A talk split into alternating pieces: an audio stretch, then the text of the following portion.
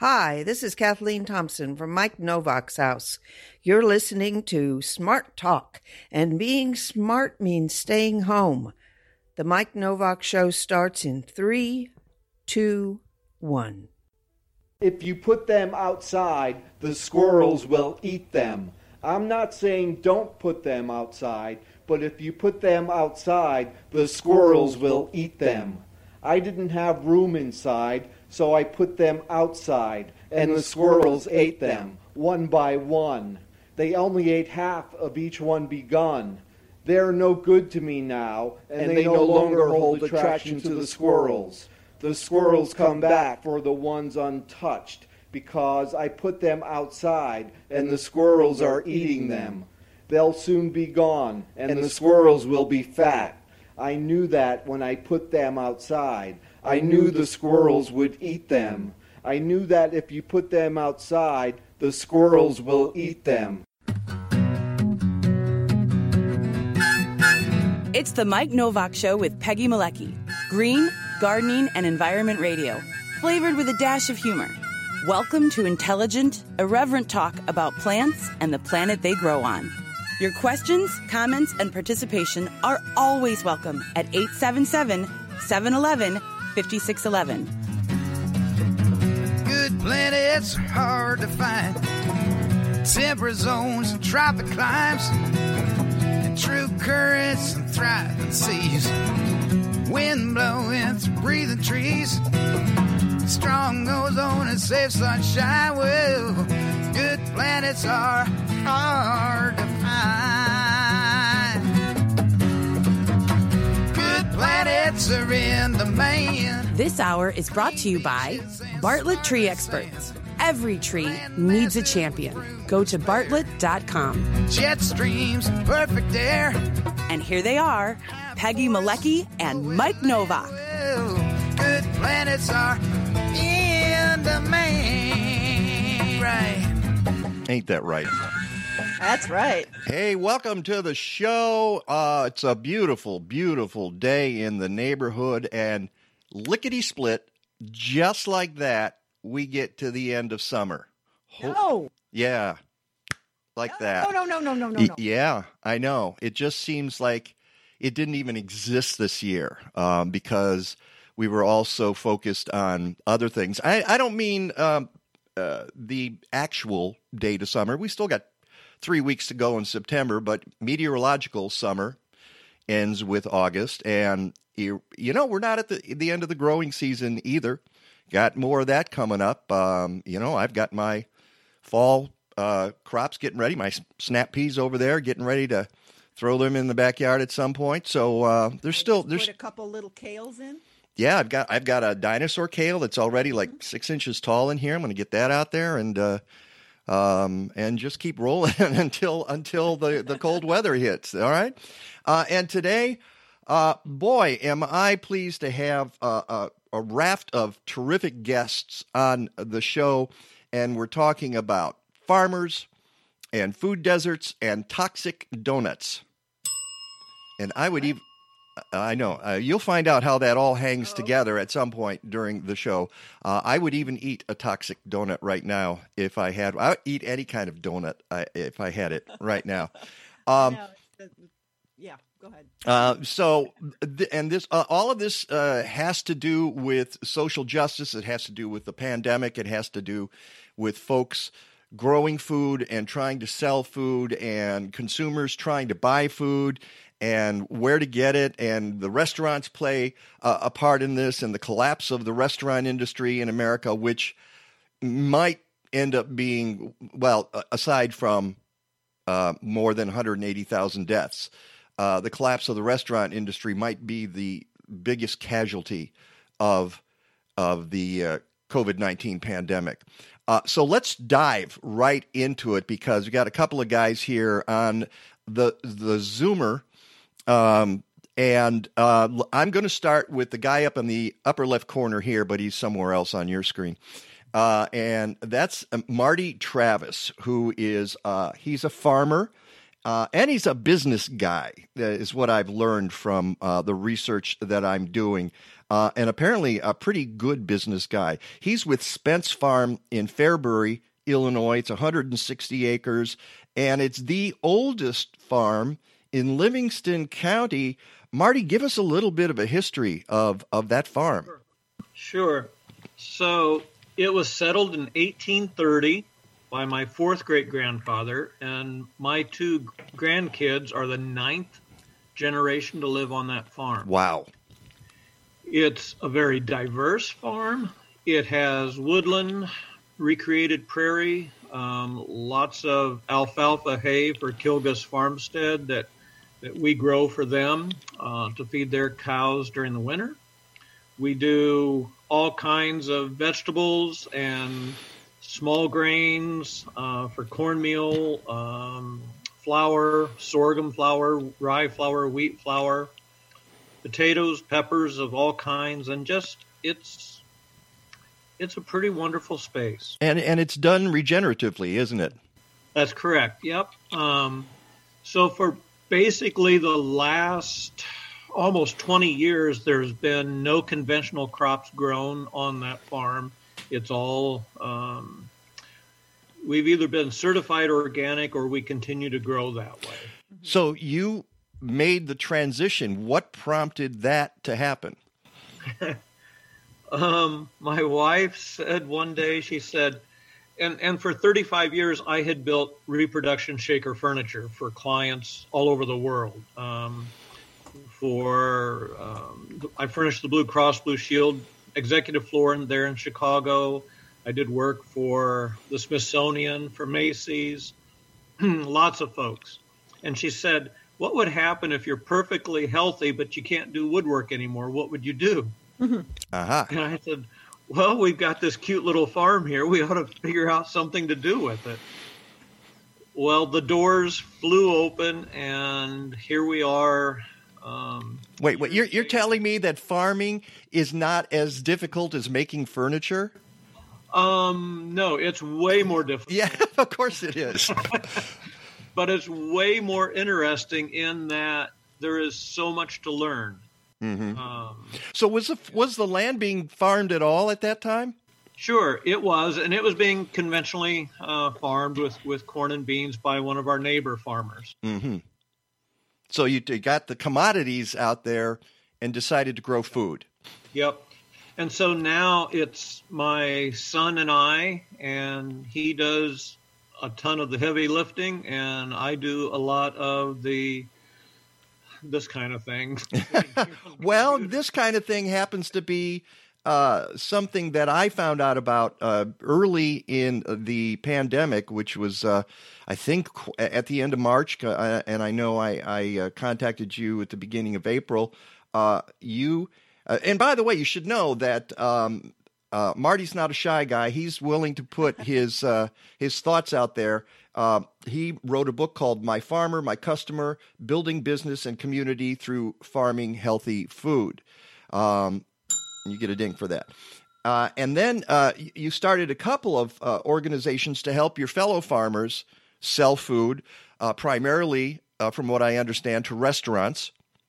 And, and uh, it turned into the latest version of that was down at the farms, and and that's the name of the uh, the group. And when I con- first contacted you, you were uh, meeting with farmers. Uh, let's see if I get this right. Meeting with farmers uh, down in central Illinois, about 60 of them, getting their produce, bringing it up to Chicago, uh, because at about that time, the restaurant uh, business had collapsed. And these farmers still had crops that they needed to sell. And so you said, well, let's get together. We'll, we'll contact the people uh, who were patrons of the restaurants. I guess the shelf, chefs helped out quite a bit in getting the word out. And then you schlepped all this stuff to th- three locations in Chicago and would, you know, set up the truck. I guess, and unload the stuff. I, I never actually got to one of those. Is that kind of what happened? You're right on, Mike. Um, we went in mid March from one week of having 35 restaurants to the next week, three restaurants. Wow. And Ouch. um, it was rough, but in that in that week that led up to the three restaurants, we put out a social media post and ended up with about 150 individual family customers that next week. And you're right, we would all, you know, the individuals could order just the same way that the restaurants did off of the same list, so they had the same amount of access.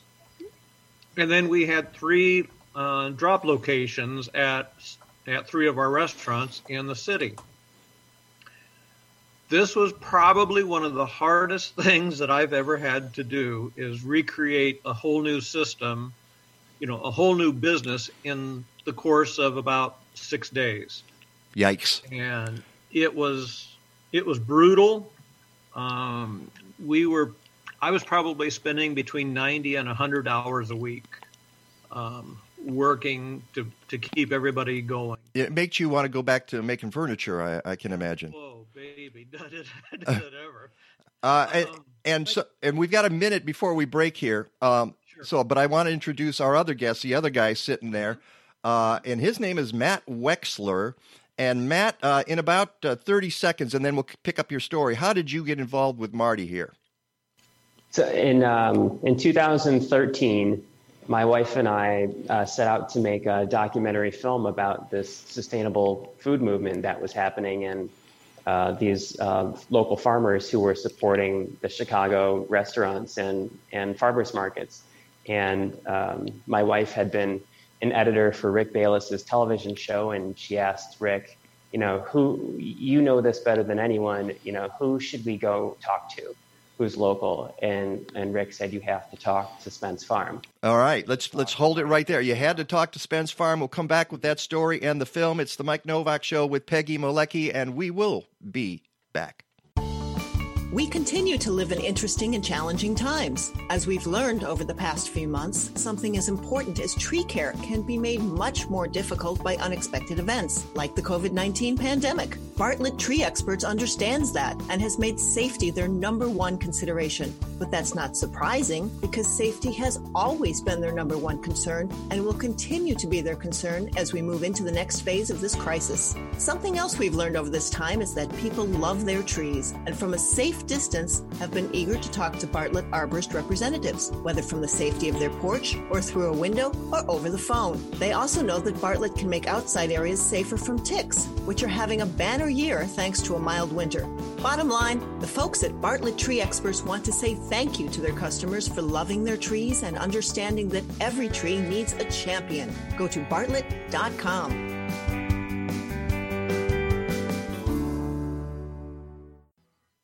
Our uh, audio should still be on Facebook now. This is uh, our bonus time for folks who watch uh, uh, on the street. On the radio, we go to the commercials, and on Facebook and YouTube, uh, we keep the audio up and talk to our guests.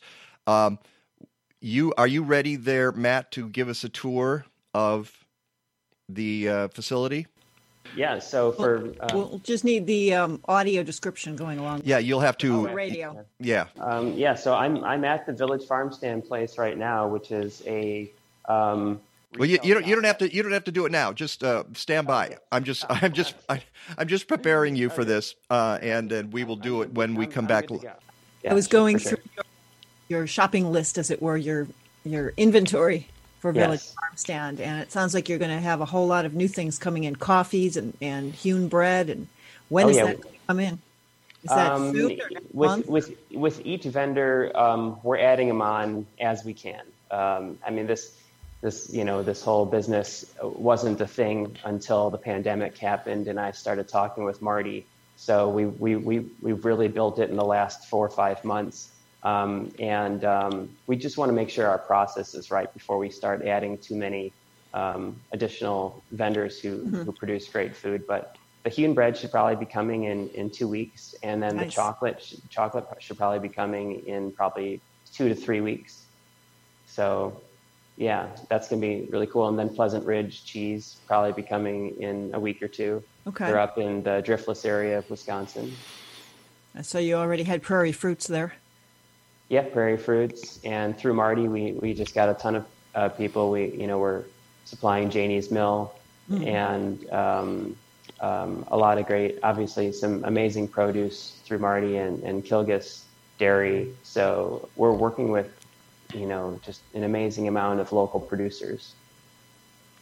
That's fantastic. How, uh, how many would you say right now are on board? Uh, between Marty's farms and, and some of the other farmers that we're working with, um, probably between 40 and 50. Um, you know, Marty's network is, is, you know, 40 to 60 farms in any given week from his, from his group. You know, we have uh, product from about 35, 40 farms, and then we've added about another five farms on uh, outside of that. Once the uh, word got out? Uh, well, once we, we wanted to we wanted to fill our shelves with great products, right? And oh, so you to, did you go searching to, for some of these um, uh, farms to to fill? I'll, most of these farmers I knew, you know. Okay. Um, you know, we just picked up product from Green Acres from Indiana. They're at the Evanston Farmers Market, and uh, I I used to buy from them back at the Green City Market mm-hmm. uh, eight years ago. I first met them. So you know, and Greg Gunthorp, we want. Uh, I've had a relationship with Greg for five six years, and um, have always admired the operation he's doing, and, and he needs the help more than anyone right now, as he was doing a lot of restaurant business too. So so, you know, I wanted to bring in some products from Greg too. He, he does the pork and chicken, all pasture raised, and, um, and then trying to bring in the farmers from the Driftless region. Um, okay, I'm going to have to hold you there because we're about to come back. We've got about 20 seconds, so stand by.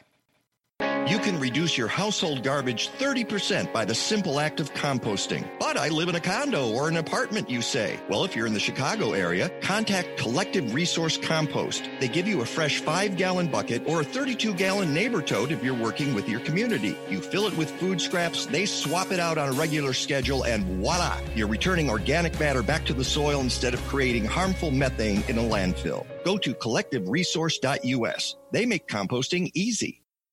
What happens when your lilac sale gets postponed by a pandemic?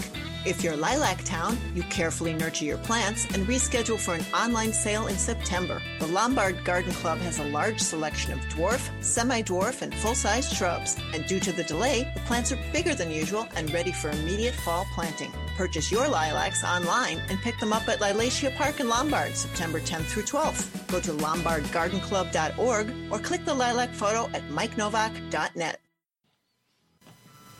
Chickens are pecking in the gardens, growing sooner or later. It'll be snowing. What a sight to see.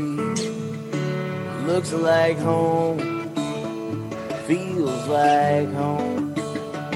It's home See, I told you the snow is on its way right now. I think we're we've got a forecast for snow later in the week. No, no, no, no. no.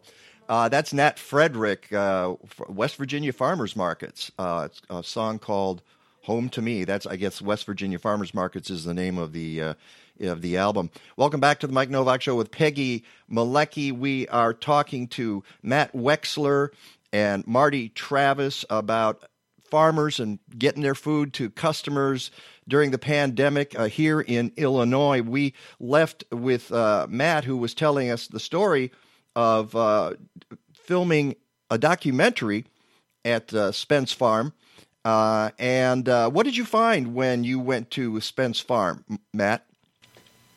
I, what we found more than anything is potential the potential to revitalize and revolutionize our food system, you know, through farmers like Marty who ha- have really honed in on growing amazing, fresh, healthy produce and and other products through agricultural means that that are that work with our ecosystems, you know, and work and work with uh, the soils and and and, and don't uh, exploit those natural resources. And uh, you you ended up producing an award-winning documentary. Thank you so much. Uh, Sustainable is uh, the name of it, and as a matter of fact, this morning on Facebook, um, Amy Bartucci wrote, Wait, Marty is also going to be on your radio show tomorrow? I'm so glad I came across it. It's Our Future and One Earth Film Festival are co hosting uh, a screening of Sustainable in just a few weeks. I'll share your radio show uh, uh, description with the planning team. So there we go. Uh, there's people. She's watching right now. Yes, she is. So thanks for doing that, Amy. Uh, so let's fast forward because this is a shorter segment and we're going to have to wrap it up uh, in a few minutes. Uh, but fast forward to this year. You did the documentary in 2016. This year, um, there's Marty out there uh, killing himself trying to deliver all these vegetables and drop them off at different locations, not only in in Chicago but in Peoria and in Champaign as well. You're a busy guy at that time. So how did how is it, Matt, that you got involved with Marty this year? Well, about a week after everything shut down, I I called Marty and I, I said I asked how, how it's, how's it going, and I said first of all, uh, my wife and I would love to get your produce. We'd love to buy from you. Uh, but secondly, what's your plan? How is this all going to work? And is it going to is it going to kill you guys? Are you are you going to be able to make it through this this summer? Um, you know, having to completely change your business model, and and what can I do to help? You know, I really saw this as an opportunity. I, early in COVID, you know, we saw problems with the meat industry, at the global meat industry, in terms of the supply chain. Um, you know, we saw farmers tilling crops under. We saw the milk industry dumping their milk. We saw the pork industry euthanizing their their pork, mm-hmm. and and coming into a pandemic, and the industrial food system is is dumping everything that they have and not feeding people. Um, I just felt like I, I I felt like this is the time to really try to push forward a better food system. You know, with with the farmers that care about doing it right. So you had you had this food, and who had the idea to do it in a, a, a brick and mortar shop? we talked about a whole bunch of ideas of what do you need, and and and Marty can chime in too. But what what, what they really needed was people to sort the orders and distribute the orders, and um, I felt at the exact same time. Um, uh, a really amazing bakery in Evanston called Hewn was moving to the north side of Evanston, and they were going to leave uh, this amazing storefront uh, that that was a beacon for organic and and local uh, products um, available. And I said this would be an amazing storefront for a little local grocery store. So you guys uh, managed to get the property. Are you renting it? Did you buy it? We're, yeah, we're leasing it. You're leasing it. Okay. Um, and I'm now I'm going to have you, Matt. Uh, for those of us on uh, Facebook uh, and YouTube, you can uh, wander around the space and just show it off to us. And maybe Marty, you can comment about um, how this because you used to send out. You know, you talk about working hard. Every week, you'd also write all this description of everything, uh, and I would get these emails and just be amazed by how much was going on. So, Matt, go ahead and take your uh, your sure. camera around. So I'm going to first. Um, and I was going to say Village Farm stands at 810 Dempster in Evanston. Right, right. and it's so called Village Farm Stand. Uh, folks should know that. Oh, look at that. That is an amazing so, wow. space. So, yeah, so you walk in there and then you just walk to the counter. And when you walk to the counter, your, your food just comes right to you. You order online. Um, v- village, villagefarmstand.com. It's that easy. Yeah. Just go to villagefarmstand.com. I'll take you into the back here. Well, you, Marty, you, you must be uh, thrilled to have uh, an area like this? You have no idea, Mike, how our our our our weeks have become much much easier. Um, mm-hmm. We were concerned even for a lot of the mental health of our farmers of having to pack 150, 200, one pound packs of everything. Yeah, Matt's taken that stress away. Really? So where did you find the the the people to do this? Uh, Matt? Well, or Marty? Go ahead, Marty. I, no, no, keep going, Matt. Was, uh, first of all, here's this is the, the cooler that we built that we is, is kind of like a, a cooler warehouse, uh, so to speak, where we pick the orders and then we store the orders. Here's a handful of orders that I'll be picking up today. Um, but we the thing is is so I, I'm involved in the you know the film industry and when COVID happened, the, the film industry just shut down completely. Mm-hmm. And I started talking with a bunch of buddies of mine and they were out of work, right? And I said to my one buddy who has helped me with all my films, I, I, said, What do you think about doing this grocery store thing with me? And he was all about it. And it just so happened his his sister was very good at at um at, at doing all the back end parts of it. So he had someone to help him with that. That's um, amazing. Look, uh, unfortunately, this is uh, commercial radio. We're going to have to wrap up here. So, when are you? When's the store open? Um, the store's open Thursday through Sunday. We're still working with our store hours. Um, people can uh, email us at info at villagefarmstand.com if they want to uh, tell us when they think the store should be open. That'd be great. All I got to say is the website. Yeah, yeah, congratulations to both of you. What a fantastic story. Marty Travis, Matt Wechsler, thank you for doing this. Folks should go up there. What an inviting space it is. It's the Mike Novak Show with Peggy Malecki. When we come back, we talk food deserts. I, it went fast, but fantastic stuff. Great, and and I want to talk to both of you again. Let's let's follow this up. Um, uh, as we move forward and see how well this works uh, for farmers because I have a feeling uh, it's going to take a while for the restaurant industry to get back on its feet. Um, we're talking years. Yeah. And, yeah, and you're congratulations, by the way, on your grant. right. Well, thank you, thank you. It's there's so many moving parts to this. Let me tell you, but we are so grateful to be able to move as much as we are, and thank you for for sticking with us, being patient, and creating this this space for us to share. Well, thank you guys. I got to move on. We've got more guests coming into the Zoom room, so uh, you guys have a great sa- uh, Sunday, and we'll talk soon. The folks at Blazing Star know that good soil biology means good soil. That's why they sell products from trusted industry leader Tainio that contain more than 30 species of beneficial bacteria and fungi chosen for their critical roles in soil and plant health. In other words, whether you're a farmer or a backyard gardener, they help you grow the life in your soil so your soil can grow your plants. Go to blazing-star.com and check out their BioGarden line for home gardeners. Even in the middle of a pandemic, we need to be prepared to bring about a just recovery. That's the theme of the Faith in Place 2020 Green Team Summit from September 13th to the 17th. This year it's a virtual event, so folks can attend from all over the country. Workshops will connect the dots from faith to climate change to racial justice to public health. Peggy and I will be part of it, and we hope you will be too. Help us create healthier communities. Go to faithinplace.org.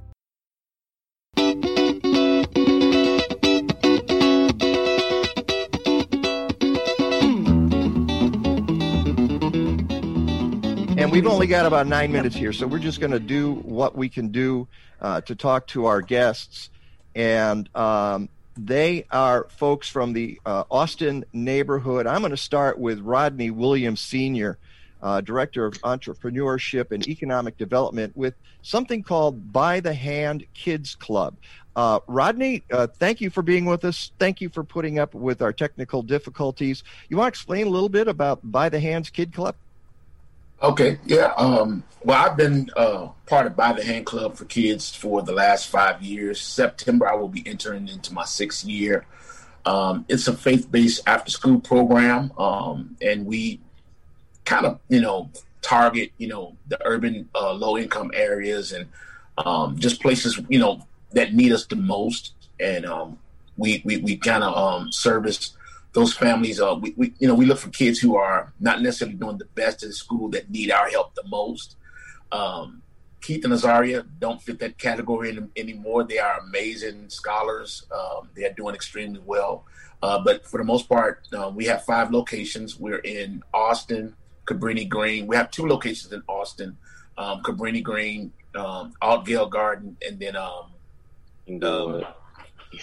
Inglewood. Yes, I'm sorry. so yeah, um, most of our sites we go from first to twelfth grade, um, and, and um, we we you know our desire is to take kids by the hand and, and, and offer them you know abundant life all the way through college. Um, for the most part, we try to build long lasting relationships with families.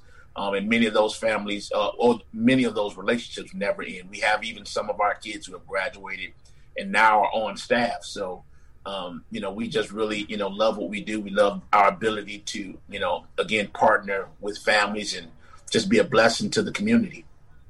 Uh, and it sounds like you are, especially right now in the Austin neighborhood. Um, yes. Uh, Azariah, uh, how did the you you guys just put up a a store where you can sell Yeah. produce and you can sell flowers and other things? Tell us how that came together.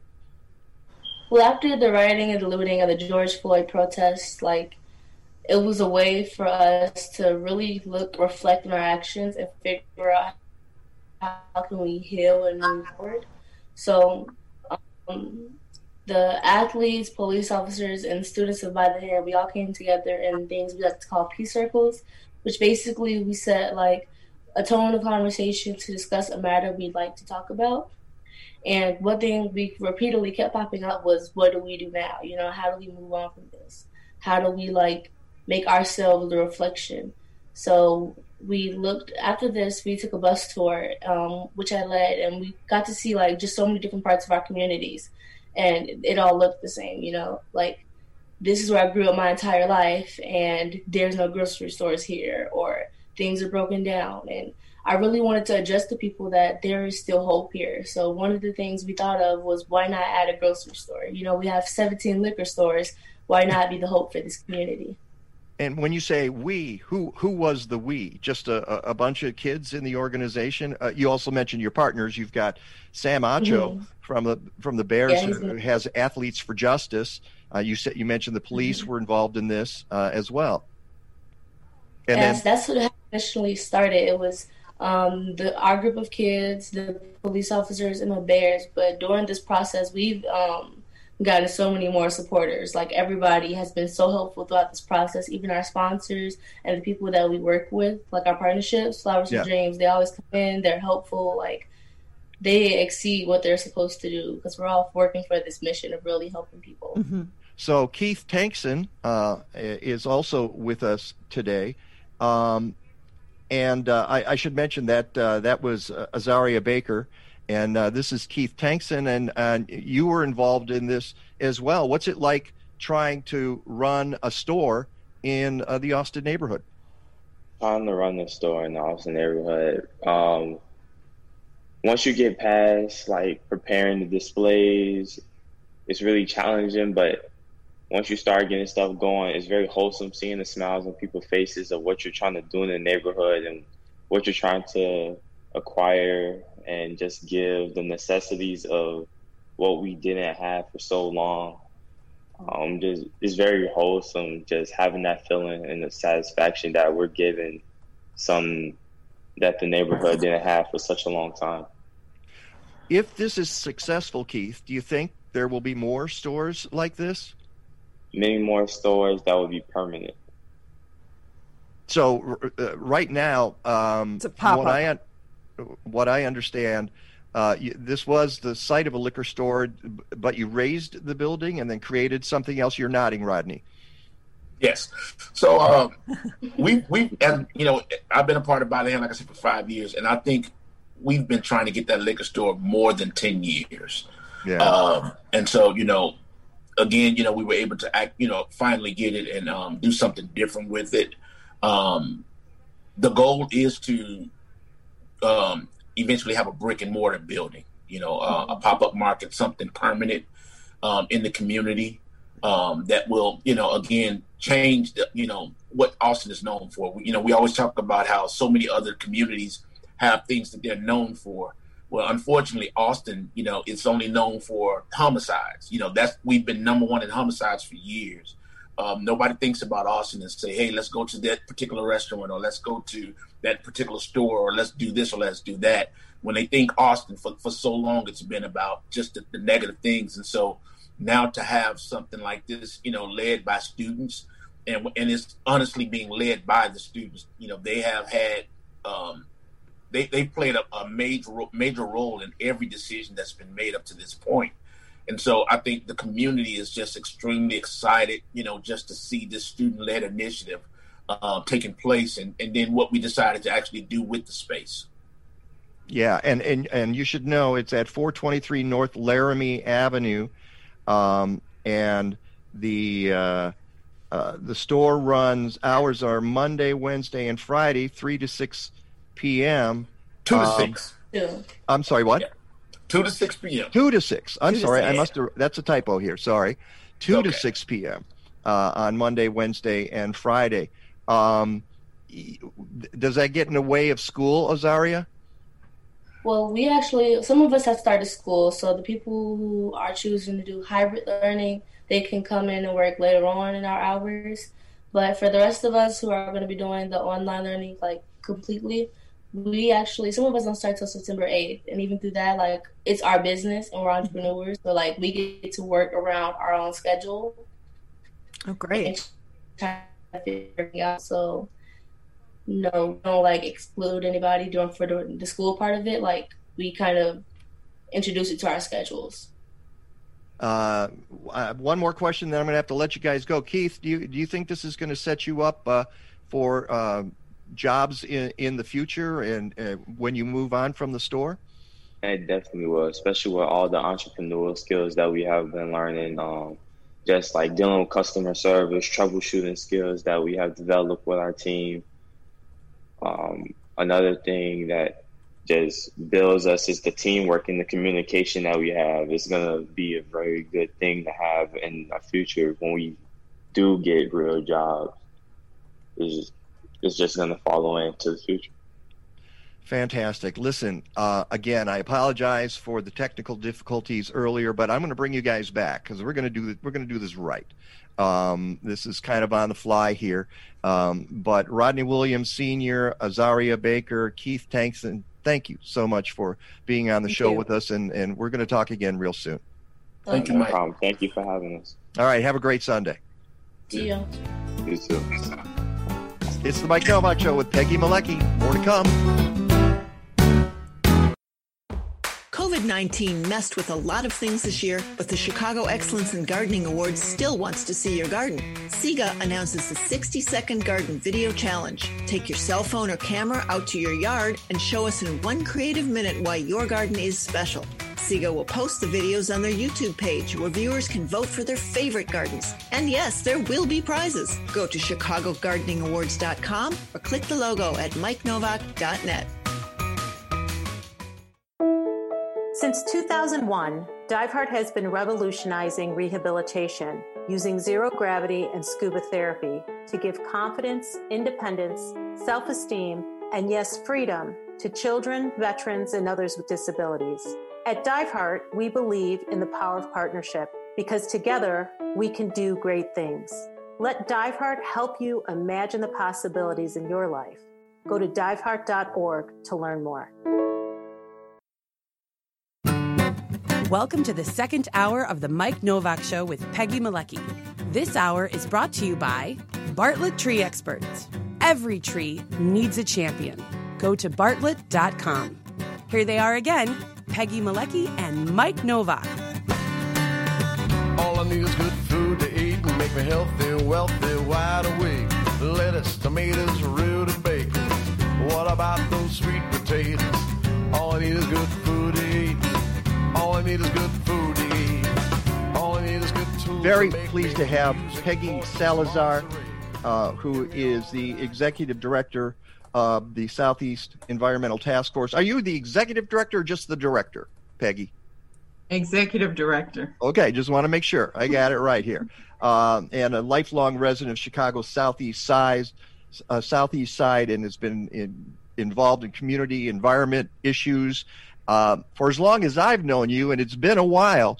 Um, and 'cause- Probably too long. Too long. yeah, well, but you know Too what? long. I have to tell you, you and uh, people like Tom Shepard uh, introduced me to what was going on on the southeast side.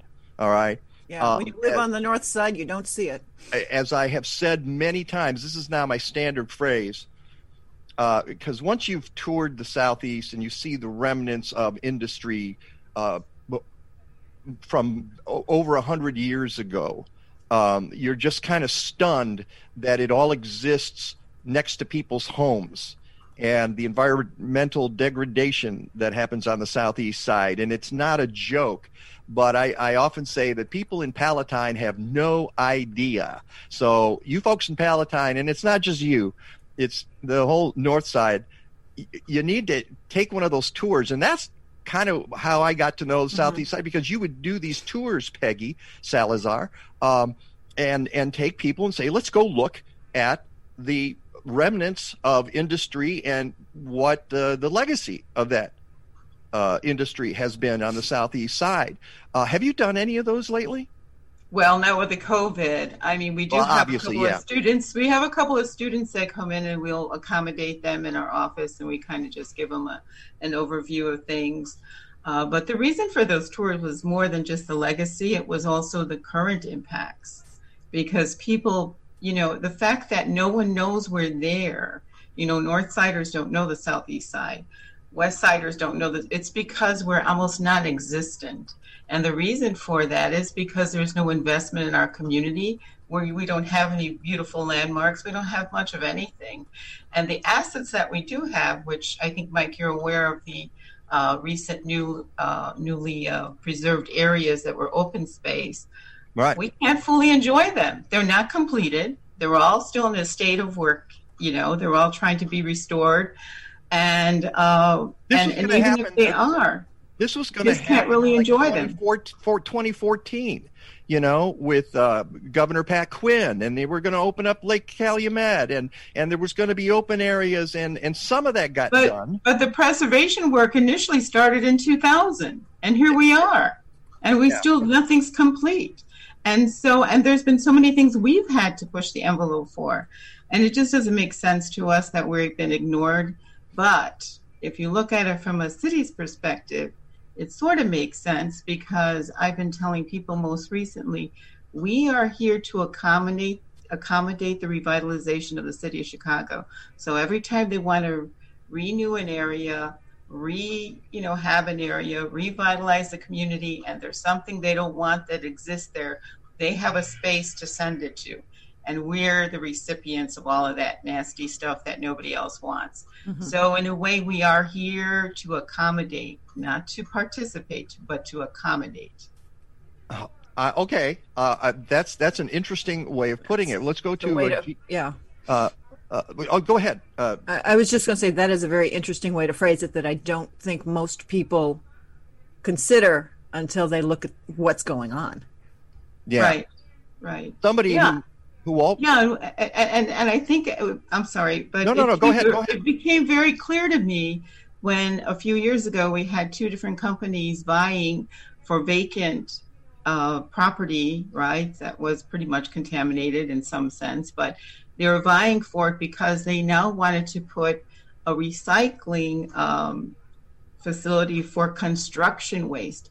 And they talked about all the construction waste and all of that stuff that was going to be uh, coming because of the revitalization of the city of Chicago. So they needed somewhere to put it. So once again, put it in the south, put it on the southeast side. Doesn't matter that it's across the alley from where people live. Doesn't matter that you know we're going to see piles of broken concrete and asphalt and things like that. That doesn't matter. And it doesn't matter that it's on our river that is always constantly abused. And so um, that's when I realized, okay, we're here to accommodate. We're not here to participate. Wow. Okay, let's go to Gina Ramirez, uh, Midwest Outreach Manager at the Natural Resources Defense Council, or NRDC. Uh, also, uh, a uh, um, uh, resident of the Southeast Side, um, an active member, and this is this goes back to some of the stuff that Peggy and I have talked about in the past, and I've talked with other people about. You are an active member of the Coalition to Ban Pet Coke, uh, and that for many years was a big issue, piling up pet coke, uh, which is a, a well. I'll let you explain that, uh, Gina. Yeah, so pet coke was an issue a few years back. I was pregnant during the time, so it really concerned me that there was black dust um, swirling through the air, um, and I had a newborn. And so I became involved, and with that fight, so many more issues started coming up that we're still addressing today. Um, air monitors were put in place to monitor the pet coke, and those air monitors picked up a neurotoxin manganese um, and that can cause developmental disabilities in children. And it's been found in high levels in the air and in the soil. And we're still trying to get that remediated here on the southeast side. There's been manganese found in our little league field that children play on, and lead and arsenic. So the EPA actually this summer came out and remediated some soil at uh, one of the little league fields in Hegewisch.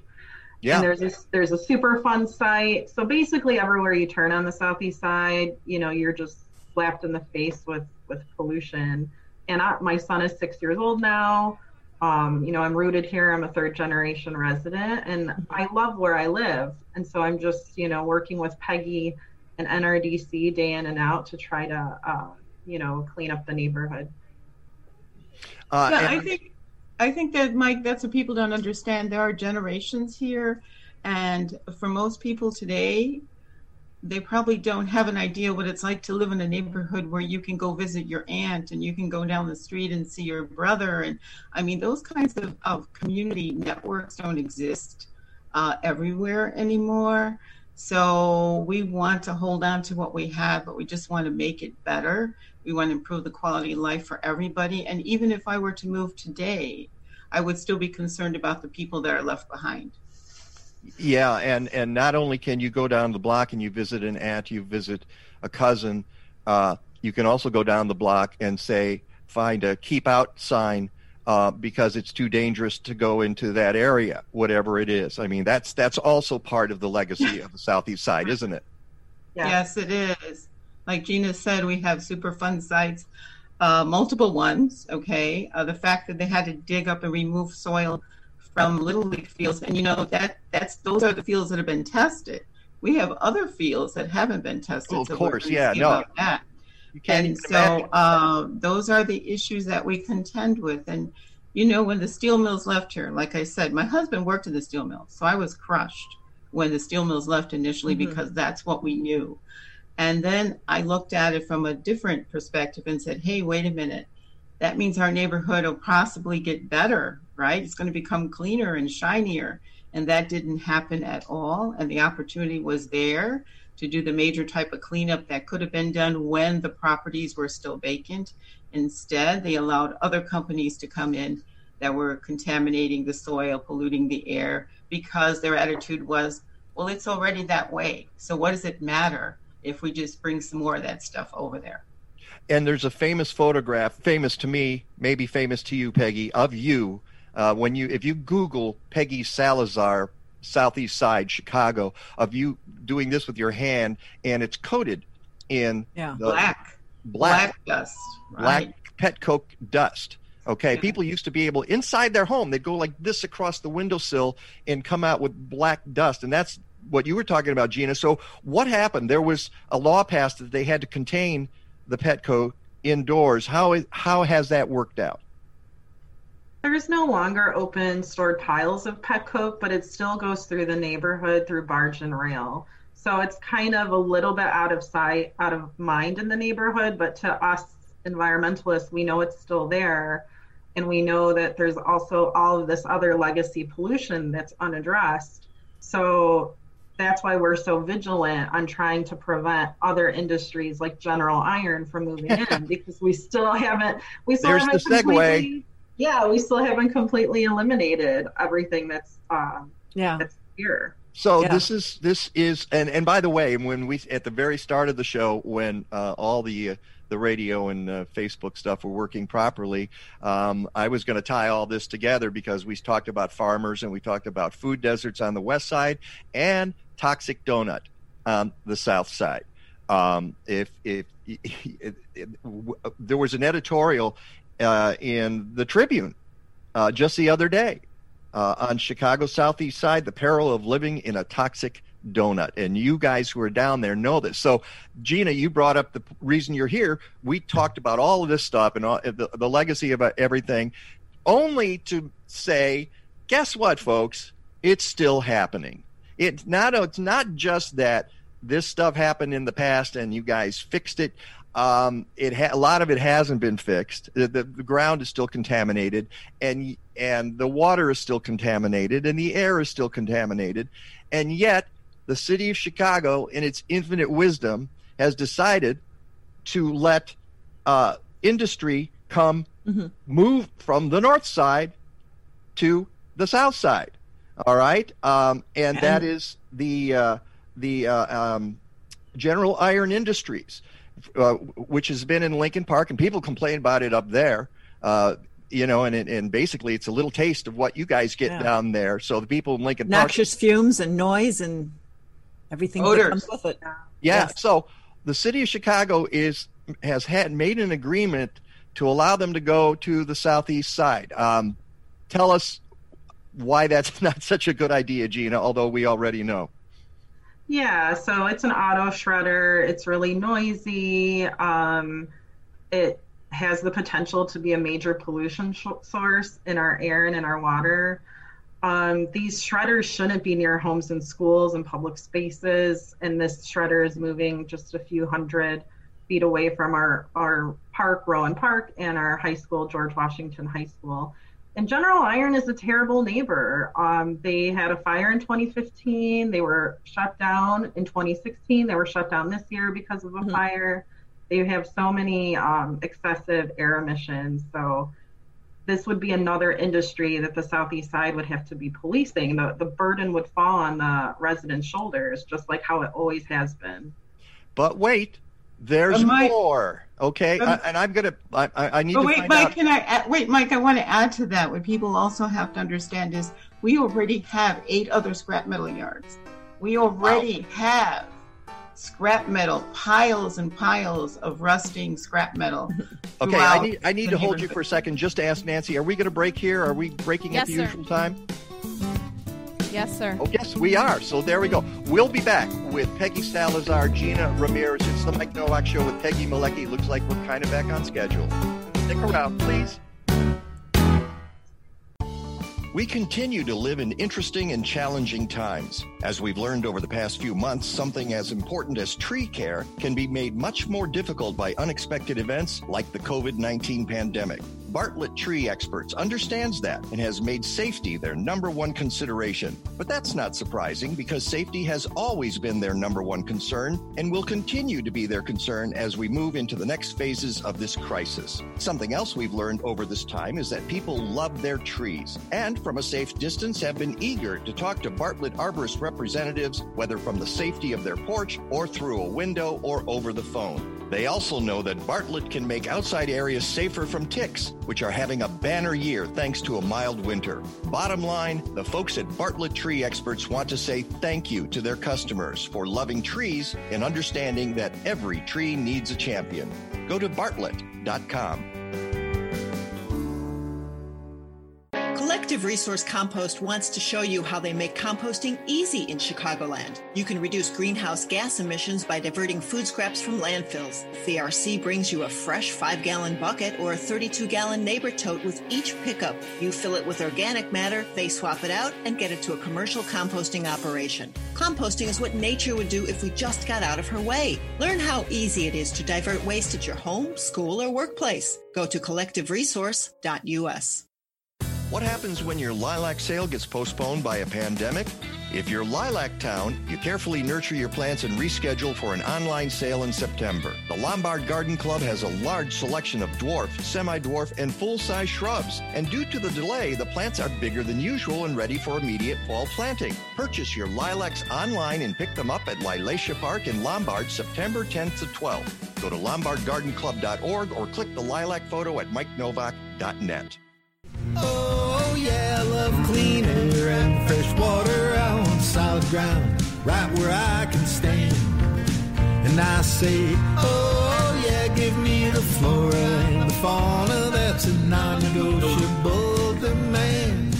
Yeah, that is our friend V.R. Sarty and uh, the Clean Air and Water song. It actually has uh, verses about fracking in there. Um, and uh, hey, I guess uh, Peggy Salazar and Gina Ramirez, you should be grateful they're not trying to frack in in the 10th ward as well. Let's why don't we just set up a fracking operation? Don't speak too soon and, and, run a pipeline through it as well.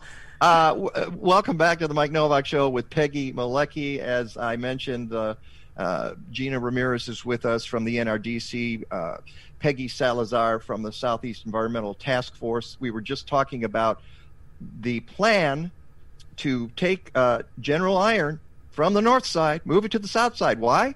Because the north side doesn't put up with that stuff. And the south side is the dumping ground.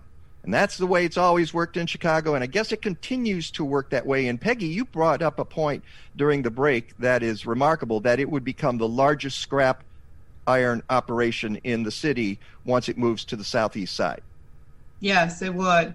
And so, what that means for us, of course, is the amount of pollution. Uh, the fact also that the truck The truck traffic will be horrendous.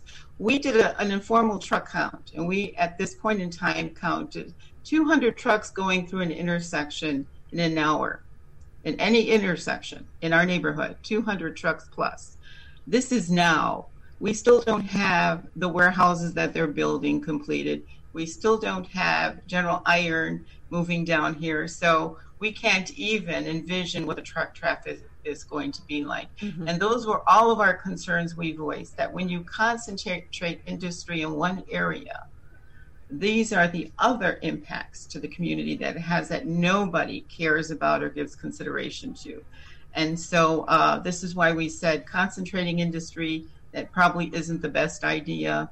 Um, we don't like it. It has, it has proven it isn't good for our community. Like I said, nobody knows we exist. Why?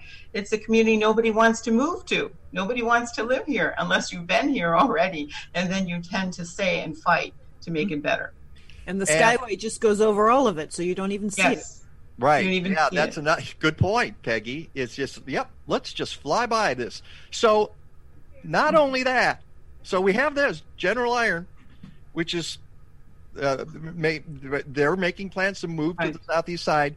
And now we Right. have the U.S. Army Corps of Engineers planning to expand a toxic dump on the shoreline of Lake Michigan. With right rising the- waters. Right at the, I'm sorry, what? With rising lake waters. With that's the point I was going to make. Uh, with uh, climate change and rising lake waters, what could possibly go wrong? Gina, can you explain what's going on there? Yeah, so the Calumet River is completely surrounded by industry, and the result of that is that the Army Corps needs to come in every 20 years and dredge the bottom um, because there's so much toxic sediment. And so, you know, they came out to our neighborhood, gave these presentations. Our alderman was in an uproar because all of the proposed locations were places where we fought to get them cleaned up. They were places where pet coke was was stored. So, and those are really close to people's homes. So the only thing left that they that the Army Corps feels like that they can do is expand the existing CDF, which is combined disposal facility, which I like to call a fancy term for a landfill. Mm-hmm. And that is right at the mouth. It's right by Calumet Park Beach. It's right by Lake Michigan. Um, you know, there's concerns that it, the one that exists there is already leaking. So these are the kinds of horrible options that we have to make, um, decisions we have to make in the neighborhood. Like, where do we put this garbage, here or here? Um, when people on the north side are, you know, deciding which beautiful park or amenity that they're going to Mhm. get. and Um, just to it- set context, it's like 25 feet tall. Oh yeah. Yeah, they're gonna they're gonna they're gonna put another dump on top of the old one, 25 feet up and operating for another 20 years. But uh, I saw a piece from uh, Friends of the Parks, um, uh, uh, Juanita Irizarry, uh, who wrote, "This is land that was supposed to have been turned back over to the community in 1994." And now, why why is it that the Army Corps of Engineers still has its paws on this? Yeah, I mean, I feel like living as a Southeast Sider that the that all the land is just deemed for industry. It's not really considered to be, you know, something that the residents can take part in, and that's horrible because our beach is like completely gone at Calumet Park. Like, there's like a little patch of sand, and I grew up going there, so it's just really terrifying that they do want to expand it. But what are mm-hmm. our options? Like Peggy was saying, we need to think of new and innovative ways to address this. And if there's still so much concentration of industry, 20 years from now, they're going to have to dredge it again. So the, Right. is our whole neighborhood just going to be filled with like all of these dredgings? We need a solution to like clean up the neighborhood so that we don't even have to think about this in 20 years. Yes. And, and that's the that's the point also. We like Gina said, we weren't given we weren't really given choices. I mean, we really did not want another landfill. We fought so hard against landfills. We didn't want another because the sites were closer to residential areas. They were going to take up more land space, and once it was used for that, it would be locked in for you know decades to come. And so this was a compromise that we set we sort of settled on. Uh, Friends of the Parks, though, is is really about getting that for the park space. And again, if it if the current CDF is leaking, then we should be saying get it out of there. Remove all of that stuff because then it's a danger no matter what. And Don't they're not going to to, do that. They're not going to do that. Okay. Uh, so the question Well, becomes: uh, you say they're not going to do that. Who who has the Army Corps. The Army Corps is not going to do that. The government's not going to do that because they're all has- about who has jurisdiction here? Can't can't the city of Chicago say no? We're going to put a park here instead. You guys are going to figure out a way to get this out of here. Well, the city of Chicago could do that, but then they're also going to then inherit a leaking landfill. Think about that. And If no money to clean it up. They're going right. And so the correct solution would be to remove the entire thing, admit that should have never been there to begin with, and let's do it right. But they're not going to do that either. So it's sort of a band aid approach no matter which way we go. And the idea of landfilling it somewhere else is basically putting it in somebody else's backyard in some cases. I think put it on a barge, take it up to Lake Forest. Wh- What's what's the problem? Money. Sorry, I mean no. Uh, uh, you know, No, I'm just I'm just saying we don't we don't like to do that personally. We don't like to see it go in someone else's backyard, and that's why I said what so is you the need a best different solution, but it's going to have to go somewhere. It's like nuclear waste. Okay, where do Right. Put it? Nobody wants nuclear waste. Nobody wants it. Well, that's why we have to stop these industries from polluting our lake to start with. Yes. And that's where Friends of the Parks and Open Land should be helping us. They should be helping us to keep things like General Iron off the river to begin with because it's only adding to the situation. It's going to be dredged and dredged and dredged. And if they allow this pollution to keep running in, including legacy pollution that's on um, private property that people own, it's vacant property, it's not being the, the actual contaminants that are there are not being addressed. They're not being forced to address them. So the runoff will carry it into the river. This is crazy. This doesn't this should be unacceptable. So we care about our river and that's why we're trying to keep things like General Iron and other nasty businesses from moving in. Just because there's vacant space doesn't mean it has to be occupied by that type of industry. I, I, I absolutely agree. But as you say, it's complicated. But it sounds like we're not we're not getting serious about coming up with real solutions about it. As you say, it's a band aid approach. And hey, uh, the Army Corps has got guys, and we got trucks, and we got uh, machinery, and we can dredge and just and just pile it, and uh, we'll get back to you in twenty years about this. Uh, but what about the idea, though, that it's land that should have been turned back over to the city? You're just saying the city doesn't have the capability to deal with it anymore, so they're sort of backing off and saying, "Oh, okay, you know, do what you got to do." It sounds like it to me. So, what about? Well, I I think I think the Army Corps tried to address our concerns. Like I said, we were adamant about not another landfill. We did not want a new, brand new landfill in our community, and so that was their solution to that. I mean, and I'm surprised they even listened to us. Let's be honest. But but again, they're concerned about the park space. I don't know. Is it a good idea to put park space on a contaminated site? That's another discussion in itself. But um, I'm just saying we don't want another landfill at all. We fought it. I mean, those are turning points when you make those kinds of decisions and you hold your ground. Because we could have easily said, okay, just go put it on another industrial site. What do we care? Out of sight, out of mind. We weren't going to accept that. It was not acceptable to us. All right, getting back to General Iron, how do you? We've got two minutes left. How do you, Gina, keep them out of the southeast side? The ball is in the mayor's court, so we're applying the public pressure, um, trying to gain as much political power as we can to deny RMGs, the company that they're expanding with, their permits. They still haven't applied for their permits. So we need everyone on board to let Lori Lightfoot know to not continue the concentration of industry on the southeast side. That's put very succinctly. And, You know, Mike, like we say, if this stuff has to exist and we know recycling, we're not against recycling. But then we should all, like we say, why should only certain people bear the burden, right? We should all take a share. Leave it up north, let them institute all the, politi- the pollution controls they can, but leave it where it is. Don't bring it to us. Uh, that's a good way to end this. Thank you, Peggy Salazar from the Southeast Environmental Task Force. Thank you, Gina Ramirez from the NRDC. Uh, I imagine if folks want to get involved, they can go to either organization and see what they can do to help. Right? Yes. Yes. Yes. Yeah, and that information is on my website. Put pressure on the mayor. The uh, Deb, I'm going to put some pressure on the mayor if I can. I just, I had a speech all prepared, but I'm, I'm not. I don't have time right now. Thank you so much for being on the show, Rick DeMaio, weather and climate, and we wrap this up coming up next.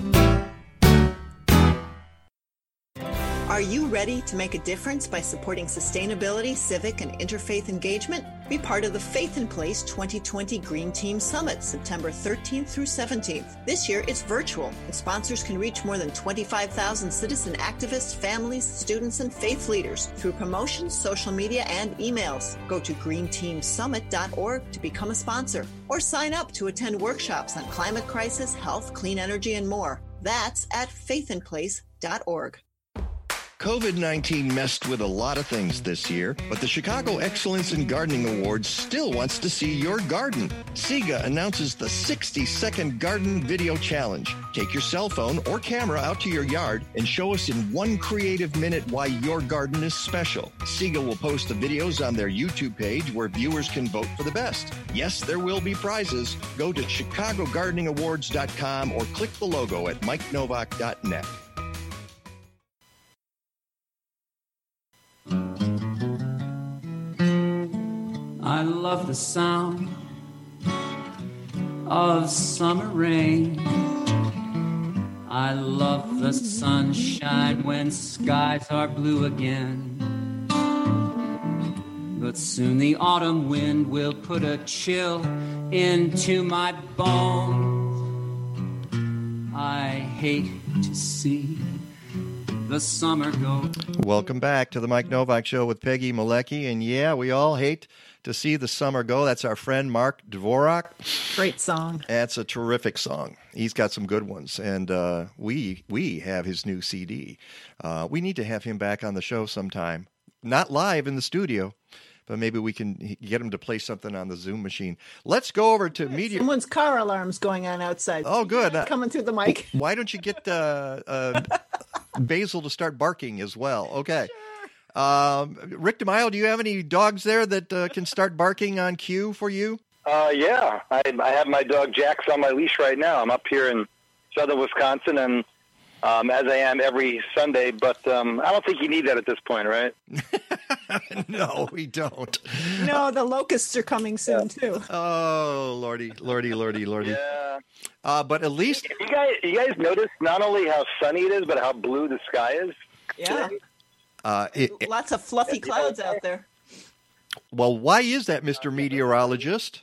Well, that's uh, hold on a second. Peg mentioned the fluffy clouds. Uh, those are the lake effect clouds. It's a cold air mass coming in across the warm waters of Lake Michigan. If you go a little bit further north, there's tons of lake effect clouds, even overcast conditions, pretty much from about offshore Wisconsin up through Green Bay and literally all of the UP of Michigan. But in areas where uh, we had clear skies and light winds, uh, temperatures cooled off quite a bit. This is the coolest we've been since back on the 5th of August. Wow. Uh, O'Hare Field made it down to 60. Aurora, 52. Paxton, Illinois, uh, which is in the south southwest suburbs, which everybody kind of like, you know, just the minute, you know, kind of like looks away at from a standpoint of, you know, oh well, they're south and west of us. They're not going to get as cool, but you can get pretty cool down there. Uh, Paxton hit 49, uh, but the cool spot in the Midwest this morning, guys, was um, Tomahawk, Wisconsin, up near Eagle River. Dropped down to 37 degrees. Uh, that's that's pretty chilly even for late August. But one of the reasons why the sky is so blue is the wind has finally turned from that west southwest direction, which it's been from uh, for about three weeks now, bringing that smoke and haze uh, from the wildfires that we had a couple of weeks ago in California. Yeah. And now the wind has turned around to the north, so this is a really nice, refreshing change, not only from a standpoint of temperature and dew point, uh, but also it's bringing in some clear air from Canada. You know, that wasn't the case a couple of years ago. Remember, we had all the wildfires in Canada. Yeah. And even Right, right. From the north, the sky was kind of like milky. Remember that? Yeah. Yeah. Well, I I noticed last night how clear the moon was. You could that the moon wasn't orange last Yeah. night. It was very clear. Yeah, you notice that, Peg. Yeah, and not only that, but you can actually see the stars as well. I, I think I got up at about two in the morning because the moon had already set, and I was like, "Wow, I haven't seen stars in quite some time." So this has really been fantastic weather if you want to be outside and enjoy, you can. But man, if you're a plant or a gardener, uh, you are looking for any way you can replenish soil moisture because we are down, guys. Only 0.8 inches since the 1st of August. And I was checking out the Northern Illinois agricultural site, uh, and we're getting literally losing about four tenths of an inch of water every day. And that's quite a bit, even in late August, due to the fact that we've been so dry. Uh, and full sun, you could do that. So you literally have to give your plants, if you water them every two days, literally a full inch of water to get them back where they should be. That's uh, that's remarkable. And isn't August usually one of the wetter months uh, uh, in our part of the country? Yeah. Yeah, I mean, especially in the Midwest, we've actually trended from more wetness in June to more wetness in August. Um, and you know what? If you look at the overall drought map that I sent you, and even the 30-day preset, the, the dryness is really in a very narrow area, pretty much from Rockford down to about Champaign, and then you go all the way west through the state line, across the state line into Iowa. But you go up into Minnesota and Wisconsin and further south. Um, they've been the recipients of either these weak systems that have come out of the Gulf of Mexico and produced these steady kind of small scale, you know, two or three day rain events from like say Springfield, Missouri to St. Louis over to Indianapolis, or you're getting these, you know, these mesoscale thunderstorm complexes uh, that come out of North Dakota and move through Minnesota and parts of Wisconsin. In fact, just two days ago, six and a half inches of rain uh, up around the La Crosse Oak Field area. And get this, guys, for the month of August, Milwaukee, Wisconsin, General Mitchell Field Airport, 8.0 inches of rain. Eight inches of rain. Wow. And we've had literally less than an inch here in Chicago. So it's basically been hit or miss. Not widespread, but where it's missing, it's missing really big. That's amazing. That I mean, that's only 90 miles away, uh, uh, roughly. Yeah, and and it's persistent. And I know, Mike, I think you mentioned in one of your emails, and Peg, you may have mentioned this as well, how this drought kind of snuck up on us. I always say you never really know you're in a drought until you're halfway through it, um, because there's a bunch, there's always a bunch of things that kind of come together. You know, it's basically luck. It's like it's like a really good golf game. You're doing everything you normally do when you play bad, but the bounces just seem to hit your way, uh, or at least go your way. And in a bad golf game, they go the other way. That's basically how you get into a drought. And then oftentimes, if it begins to happen in the middle of summer, uh, oftentimes the drought kind of feeds upon itself. So the widespread dryness almost takes away from the ability for the atmosphere to replenish itself from a moisture standpoint. If we do get any rain, the next chance probably won't be until Tuesday. Um, hopefully, we'll get enough big, severe thunderstorms that'll keep the president out of Kenosha, Wisconsin. I didn't really say that, did I? I think I did. huh? oh well, I guess. Look, you got a ding as well on that. So. Uh... I, I ding myself. That's okay. Uh, but you know, can I, can I say something real quickly? Yeah. Can Joe Biden please wake up from his week long nap? because.